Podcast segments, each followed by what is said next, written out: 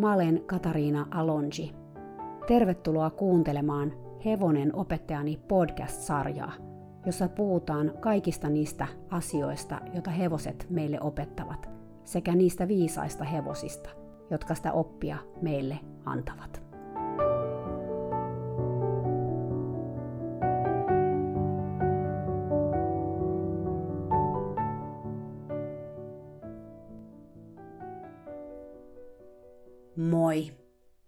Tämä on tämän kauden viimeinen jakso.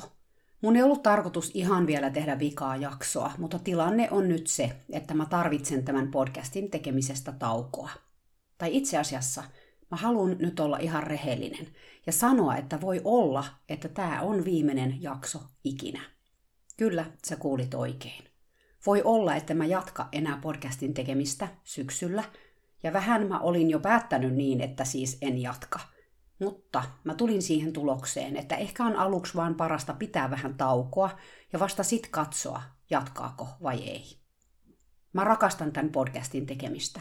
Se on ollut eräs parhaista asioista, mitä mun elämässä on tapahtunut. Samaan aikaan se on myös todella kuormittavaa. Tästä podcastista on tullut ilmiö.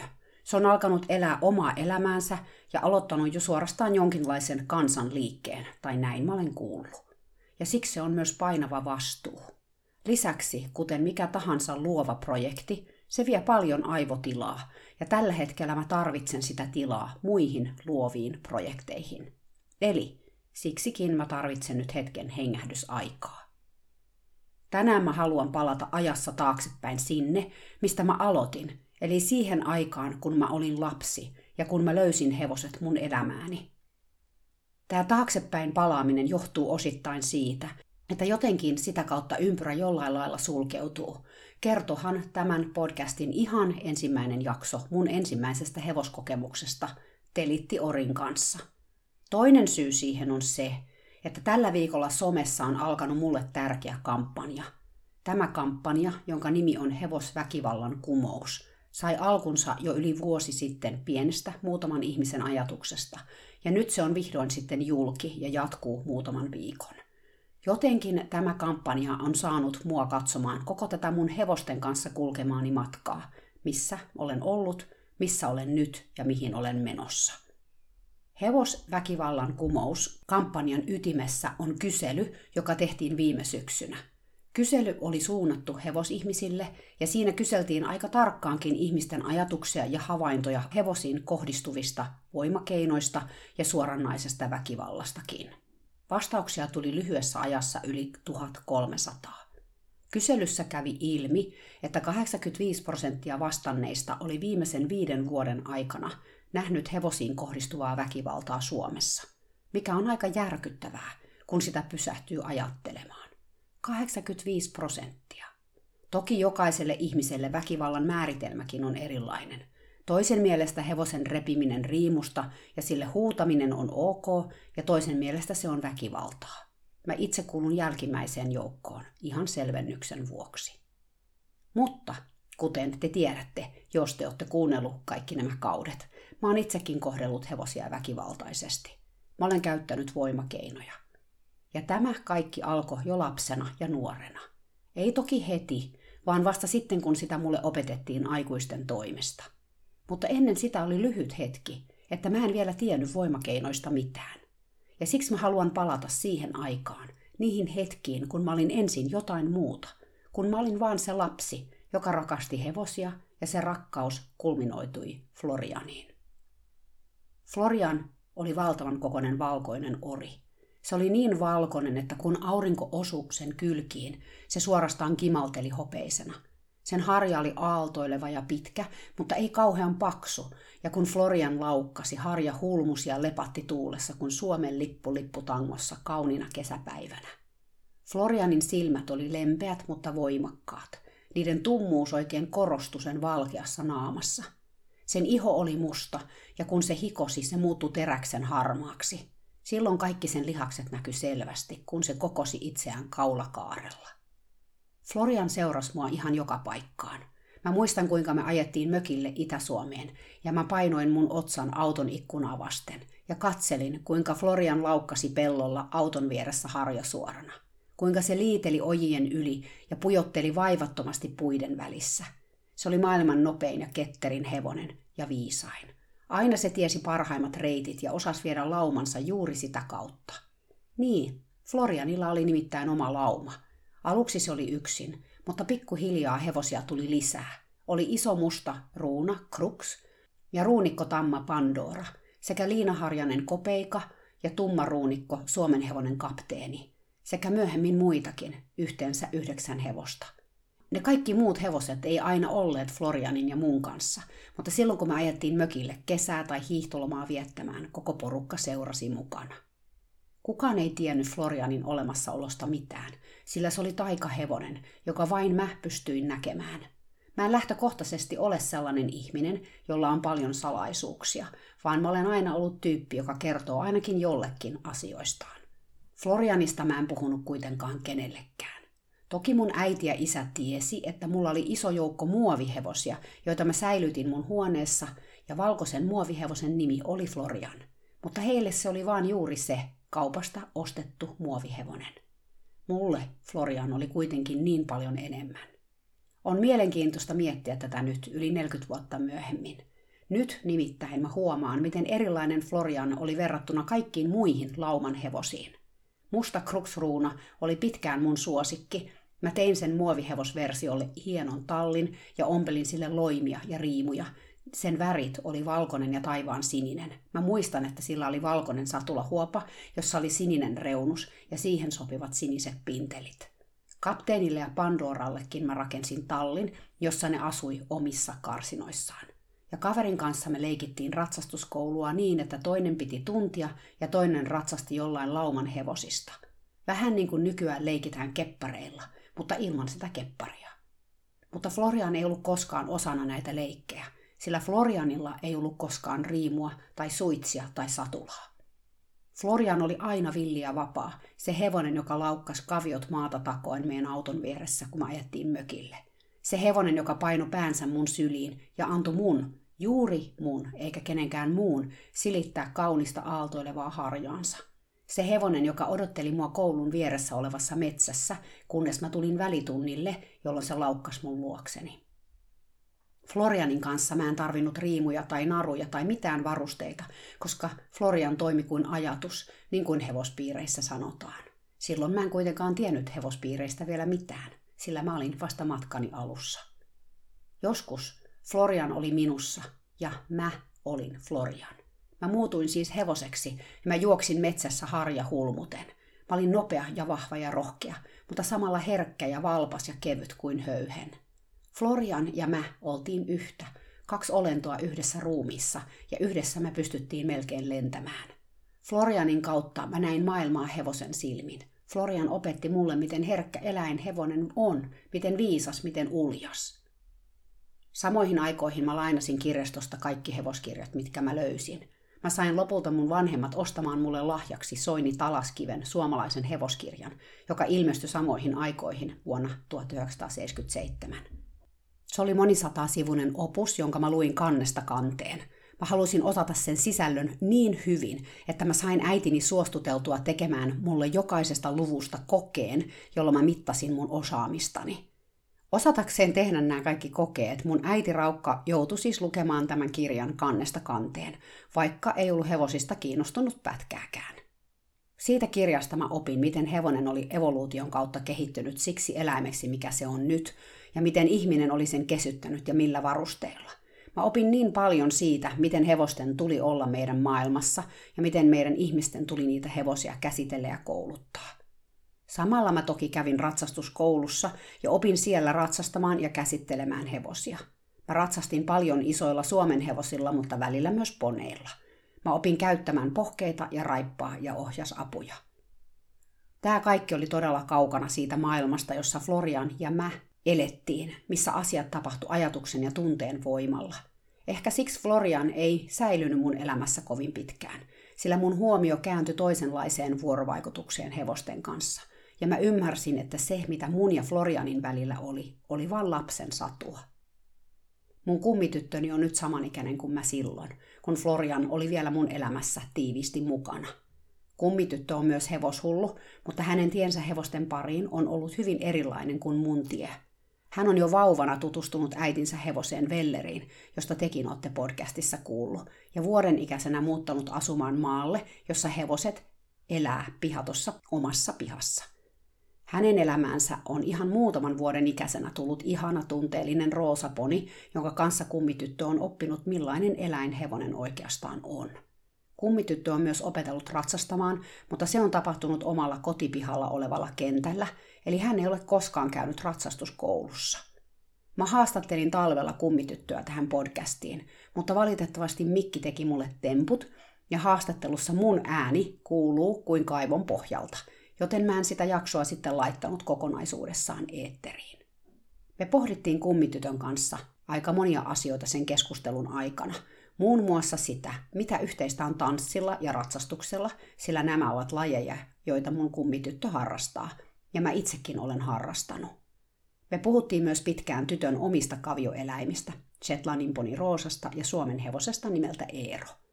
Molemmista kummityttö kertoi lempeästi ja positiivisesti, vaikka kummallakin on omat haasteensa – Roosan kanssa se on se, että se on hyvin tunteikas poni, joka tarkoittaa sitä, että monet asiat menevät nopeasti tunteisiin, etenkin jos asiat eivät suju niin kuin Roosa haluaisi.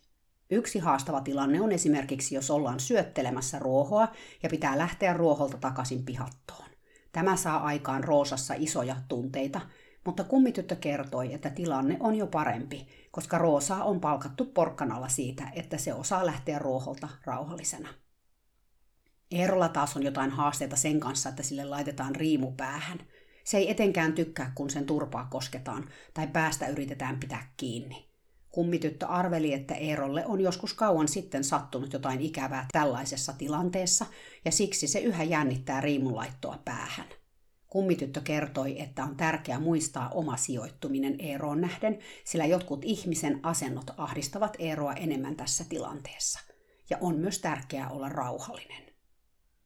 Kummityttö tykkää eniten maastoilla ja tässä hän puhuu vähän siitä, miten hänen näkemyksensä mukaan hevosta kannattaa totutella maastoiluun tai ylipäätään siihen, kun hevonen pelkää.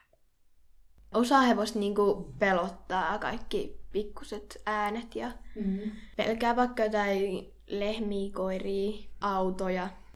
Pitäisi varmaan vaan aluksi mennä niinku, et riimussa taluttaa mm. ja sitten kun se alkaa tottua niihin, niin sit voi mennä selässä sille, että taluttaa ja sitten niin. kun se osaa, niin sit voi mennä ilman talutusta. Niin. Mm, pikkuhiljaa. Ja Roosaa me opetettiin joskus, kun se pelkäsi kait vähän autoja. Se, että meidän naapuri, niin se meni kotitien päähän ja ajoi sieltä ja me käveltiin siinä kotitiellä. Mm. Niin se opetettiin, että pysähtyy ja auto menee siitä ohi. Tällaisia pikkujuttuja. Nyt se pystyy menemään ihan autotiellä ilman, että se säikähtää tai säpsähtää. On selvää, että mun kummityttö on saanut erilaista oppia kuin minä tuon ikäisenä. Mä en usko, että mä olisin osannut näin viisaasti ymmärtää hevosen tunnetiloja silloin lapsena, mun omista tunnetiloista puhumattakaan. Ja vaikka siihen aikaan ratsastuskoulussa hevosten kanssa toiminta oli tietyllä tavalla vapaampaa kuin nykyään, se oli kuitenkin aika samaa kaavaa joka kerta. Eli erilaista kuin oman hevosen omistaminen. Tosin, kun mä olin vajaan vuoden vaan ratsastanut, me kaverin kanssa vuokrattiin kesällä Anssiponi viikoksi käyttöön. Uskomattominta oli kyllä se, että meille vaan annettiin täysin vapaat kädet tämän ponin kanssa. Sitä ei kukaan aikuinen juurikaan valvonut, että mitä me sen kanssa tehtiin. Mä muistan, että jännin tilanne Anssin kanssa oli aina sen hakeminen laitumelta, missä muut tuntiponit oli sen kanssa. Siellä oli etenkin yksi poni, joka käyttäytyi aika aggressiivisesti ihmisiä kohtaan, ja siksi laitumelle piti mennä raipan kanssa – Aina me jotenkin selvittiin siitä tilanteesta hengissä ja saatiin Anssikin ongittua sieltä meidän mukaan, vaikka laidunkin oli aika jättikokoinen. Anssi oli tosi lempeä, harmaa kimo. Sen säkä oli varmaan jotain 120-30 senttiä. Me ratsastettiin sillä joka päivä ja käytiin maastossakin sen kanssa niin, että toinen käveli ja toinen ratsasti. Lisäksi mä opetin yhden mun toisen kaverin ratsastamaan sen viikon aikana Anssilla – hän oli nimittäin ihan eläinhullu, mutta hänen äitinsä ei antanut hänelle lupaa käydä tallilla. Se ei meitä kuitenkaan haitannut, koska siihen aikaan 70-luvulla vanhemmilla ei ollut aavistustakaan siitä, missä me kersat pyörittiin.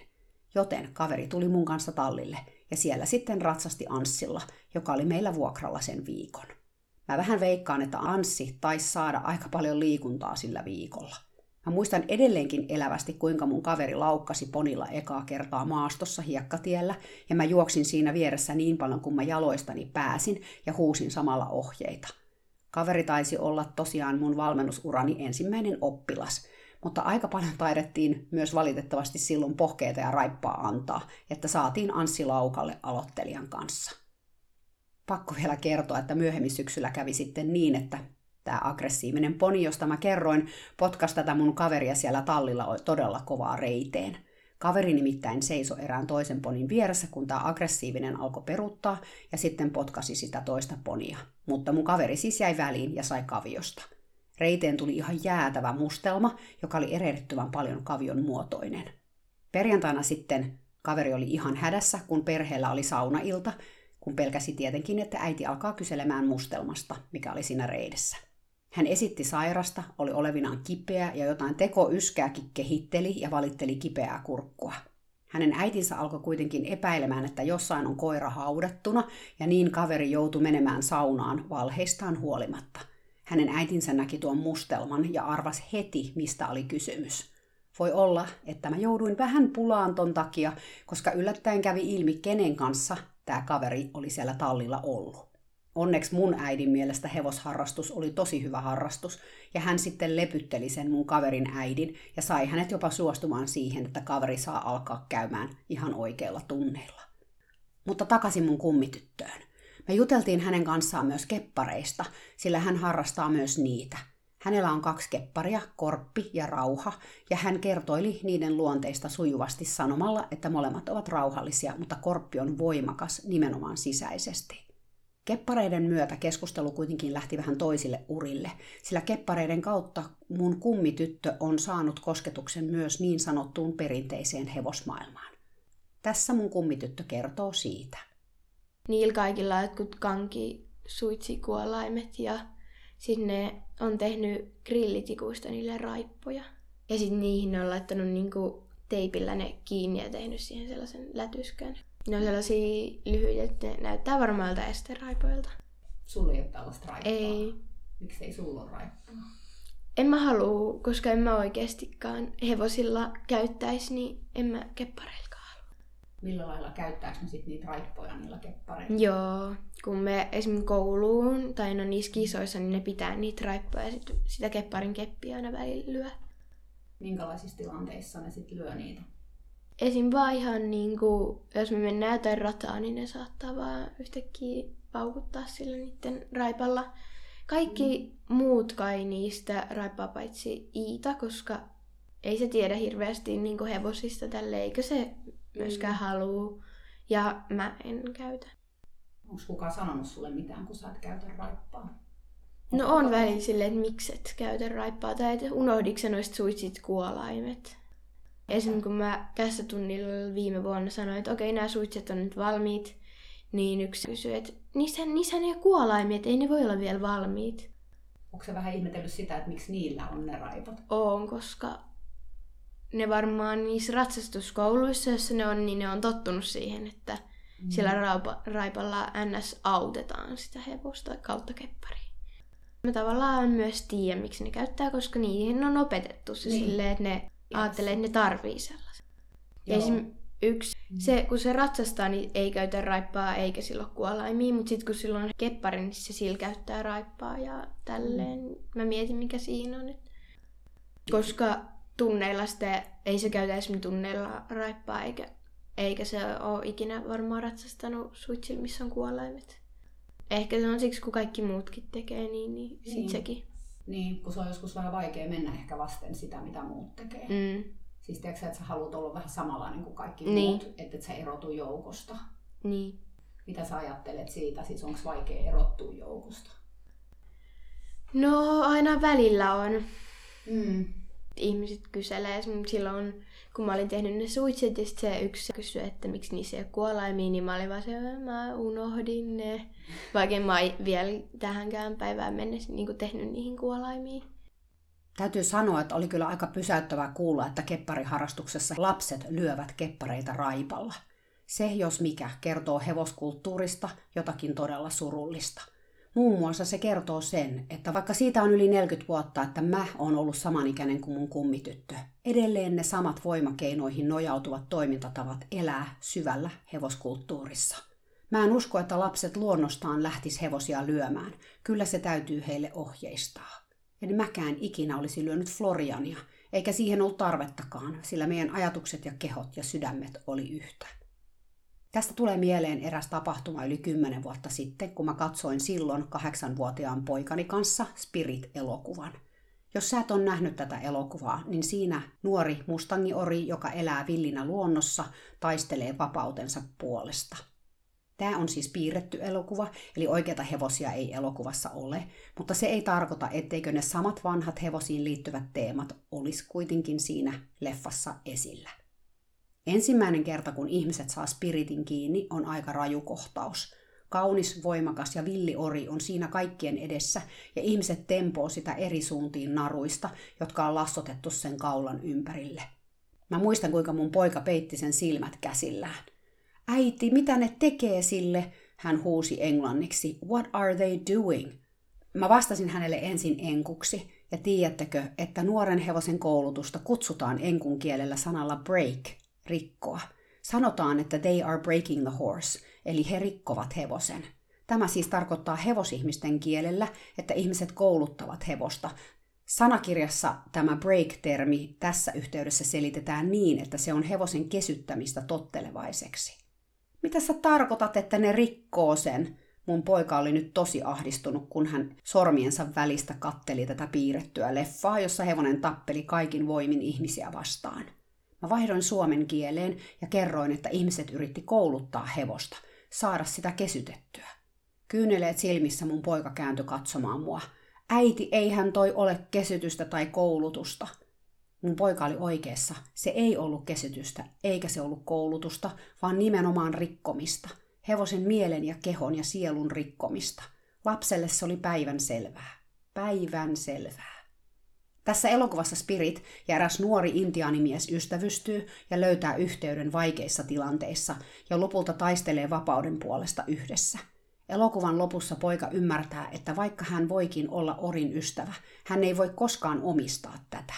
Eikä hän sitä haluaiskaan. Hän päästää oman uskollisen tammansa vapauteen, jotta se voi seurata spirittiä, minne he sitten menevätkään, vuorien yli ja alas laaksoon. Okei, Elokuva on jonkun mielikuvituksen tuotetta, mutta sen viesti oli mulle täyttä totta. Rakkautta on antaa toisen olla vapaa olemaan se, kuka hän on. Mä itkin elokuvan lopussa, mutta en vaan siksi, koska tarina oli saanut mut kyyneliin, vaan siksi, mitä me ihmiset ollaan tehty maailman hevosille ja mitä me edelleen tehdään hevosille tässä maailmassa.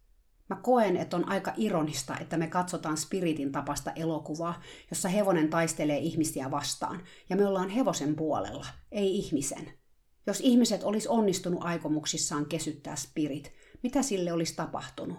No, se olisi varmaan muuttanut karsinaan asumaan, se olisi saanut satulan ja suitset ja sillä olisi alettu ratsastamaan. Ei kuulosta mitenkään erilaiselta kuin ihan perushevosen elämä. Mutta me ei haluttu sitä Spiritille – ei, me haluttiin, että se saa laukata vapaana preerialla. Mielenkiintoista, eikö? Mulle sattui jännä tapaus viime kesänä. Mä olen ehkä muistaakseni jossain jaksossa joskus maininnut, että aikoinaan mä hoidin erästä hevosta, jolla mun silloisista ratsastuksen opettajistani eräs ratsasti ja jonkun verran kisasikin. Mä olin tässä vaiheessa jo vähän vanhempi, eli parikymppinen nuori aikuinen. Tämä herkkä hevonen oli todella reaktiivinen, mutta niin oli tuo ratsastuksen opettajakin. Hän välillä sai suoranaisia raivareita tämän hevosen selässä, ja vaikka mä olin itsekin aika kovapäinen ratsastaja, joka ei niin sanotusti antanut hevosille periksi, tämä opettaja vei tilanteet välillä vähän toiselle tasolle hevosten kanssa, ja etenkin tämän hevosen kanssa. Hän oli mun mielestä epäoikeudenmukainen hevosta kohtaan.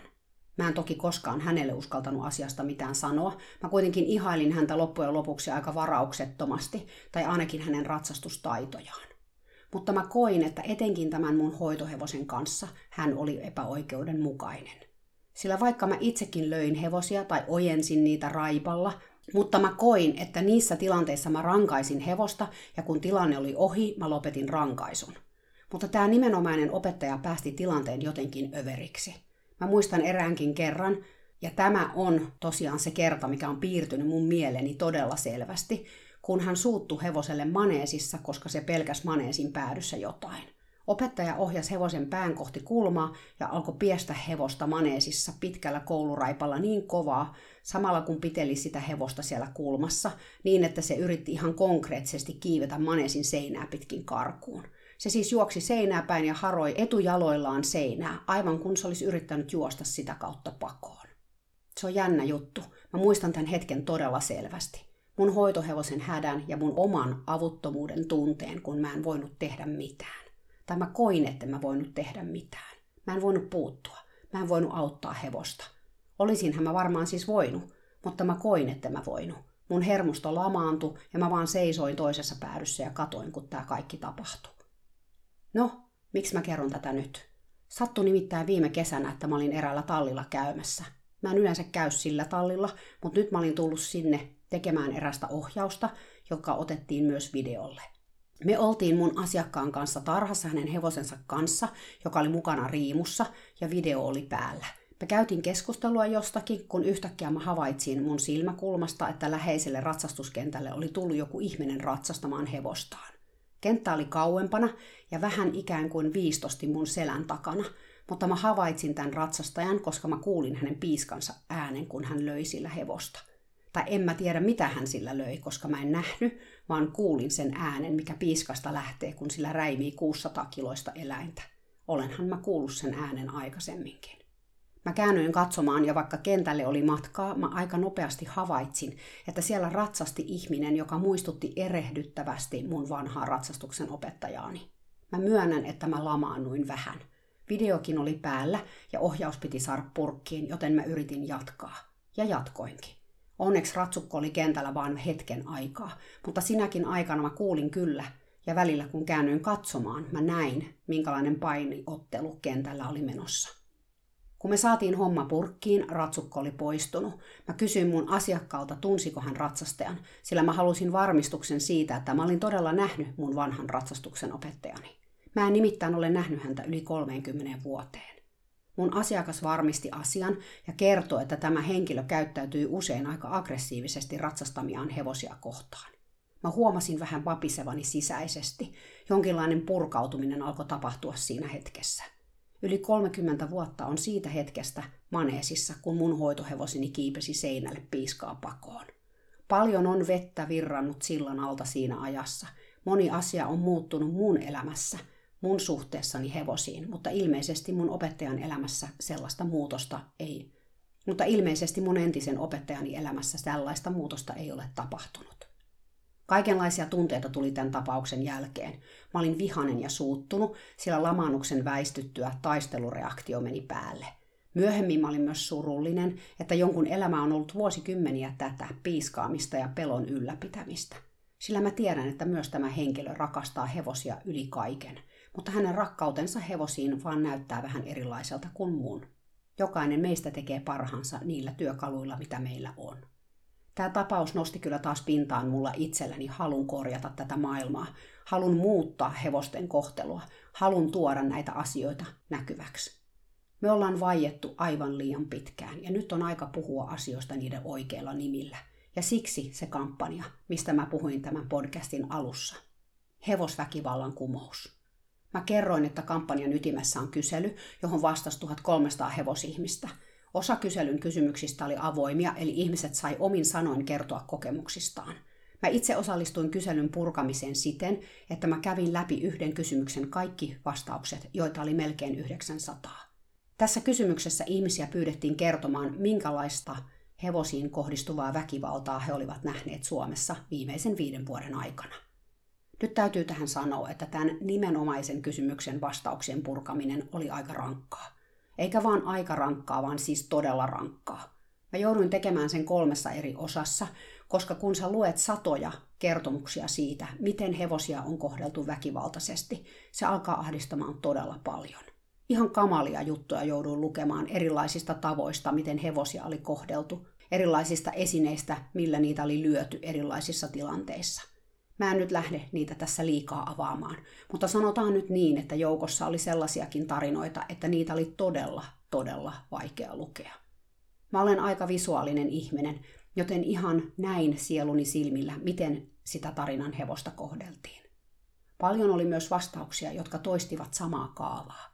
Hevosia oli revitty suusta, lyöty nyrkillä tai jollain esineellä, niitä oli potkittu ja niille oli huudettu. Repiminen, lyöminen, huutaminen ja potkiminen toistui noin 75 prosentissa vastauksista.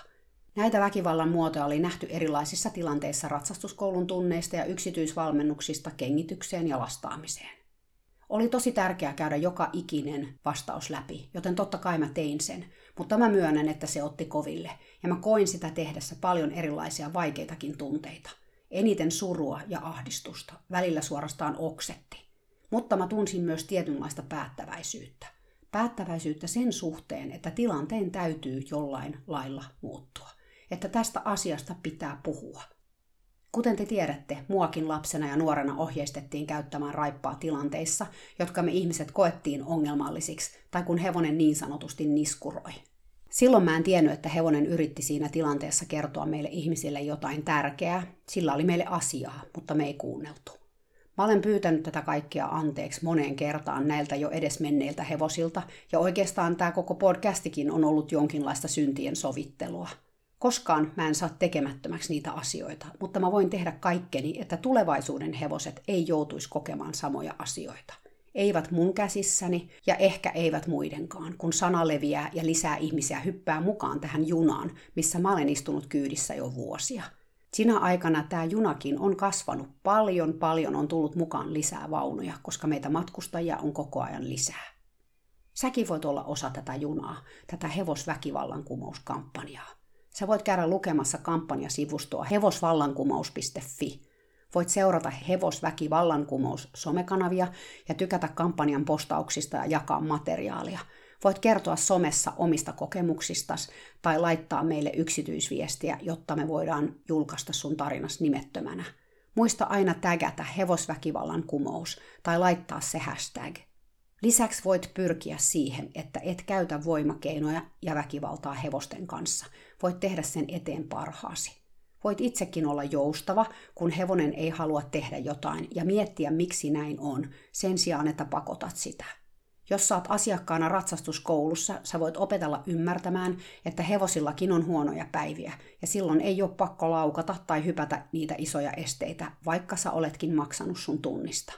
Sä voit hankkia tietoa ja taitoa siitä, miten ongelmatilanteessa voi toimia ilman voimakeinoja. Sä voit väkivaltaa nähdessäsi puuttua siihen ja kertoa, että se on väärin. Sä voit lähteä siis omalla tavallas mukaan tähän liikkeeseen, joka on toivottavasti pian kansanliike. Mä olen pitkään jo sanonut, että Suomi voisi olla edelläkävijä hevosten hyvinvoinnissa. Laitetaan Suomi oikeasti maailman kartalle tätä kautta. Kampanja on siis tärkeä, mutta lopuksi mä haluan vielä puhua Florianista ja mitä Florianille sitten lopulta tapahtuu. Täytyy sanoa, että mä edes oikein muista. Eräänä päivänä Floriania ei vaan enää ollut. Mä kasvoin teiniksi ja muovihevoset ei kiinnostanut. Niinpä ne myytiin jollain kirpparilla, tai ehkä mä annoin ne jollekin. Tästä ei oikein ole edes mielikuvaa. Florianin mä pidin pisimpään. Se seisoi uljaana mun kirjahyllyssä pitkään sen jälkeen, kun muut lauman jäsenet oli löytäneet jo uudet kodit. Enää se ei kuitenkaan lähtenyt mukaan mökille tai seurannut mua, minne mä sitten meninkin. Joskus tosin, kun mä olin vaikka koiran kanssa kävelyllä metsässä, se nosti päätään mun sisällä ja mä lähdin juoksemaan pitkin polkuja ketterästi ja nopeasti harjatuulessa liehuen. Ja sit eräänä päivänä Florian vaan oli poissa. Se katosi mun elämästä, koska mun elämään tuli niin paljon oikeita hevosia, ja siihen oikeiden hevosten maailmaan ei kuulunut vapana laukkaavia villioreja – Florian oli vaan joku outo fantasia-eläin, mun oman mielikuvitukseni tuotetta, ei todellinen. Vai oliko sittenkään? Mä en ole moneen vuosikymmeneen ajatellut Floriania. Suoraan sanottuna mä en edes muistanut koko hevosta, kunnes tässä viime vuoden aikana se yhtäkkiä putkahti mun tajuntaan. Voi olla, että se johtui siitä, että jostain laatikon perältä mä löysin miniatyyrimaalauksen, jonka mä sain mun omalta kummitädiltäni, kun mä kirjoitin ylioppilaaksi 80-luvulla – Siinä maalauksessa on valkoinen hevonen kukka niityllä.